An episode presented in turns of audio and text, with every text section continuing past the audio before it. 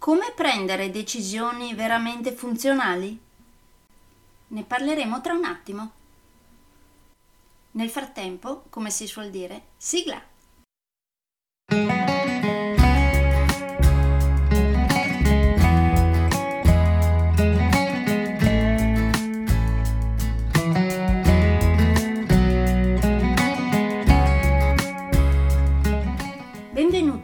Podcast Coach 3C, che molto semplicemente sta per consapevolezza, cambiamento e crescita, cioè i tre step basilari per il miglioramento.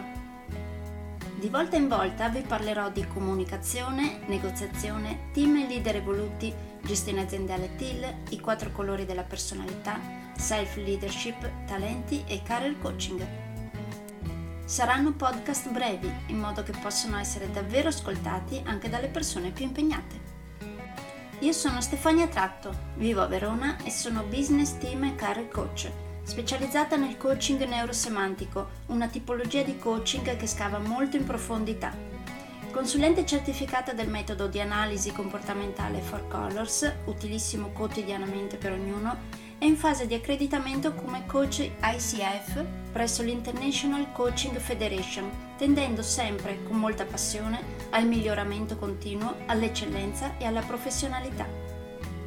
Sono davvero felice di avervi tra i miei ascoltatori.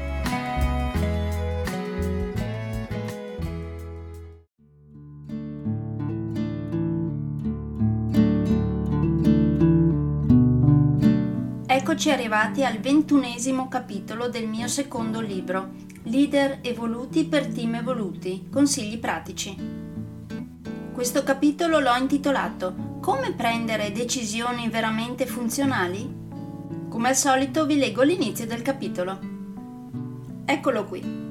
Come vengono prese le decisioni attualmente nella vostra azienda? Spero venga tenuto conto che ogni singola decisione porta con sé delle conseguenze, quindi, ovviamente, saper prendere decisioni veramente funzionali sarebbe davvero fondamentale. Avrete già sentito dire un sacco di volte che decidere significa letteralmente tagliare via, quindi eliminare il superfluo, che nel caso appunto di una decisione corrisponderebbe alle opzioni che in qualche modo non soddisfino.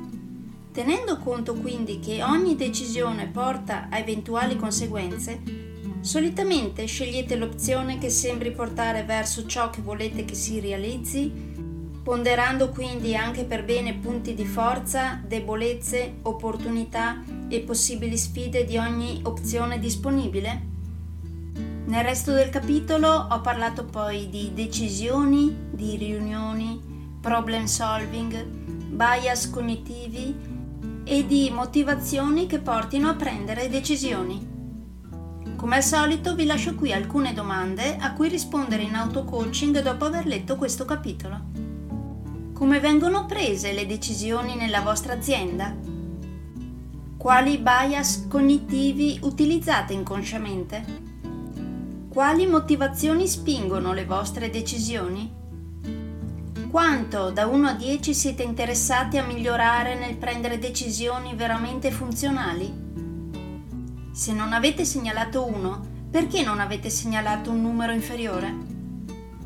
E se non avete segnalato 10, cosa servirebbe per far aumentare il numero segnalato?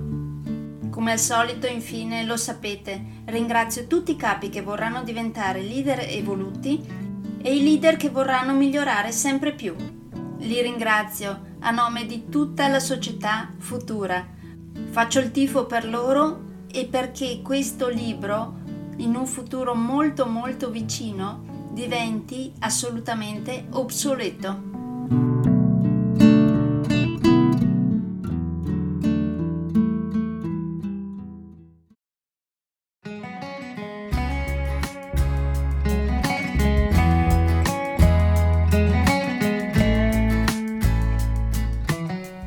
Che per oggi è tutto.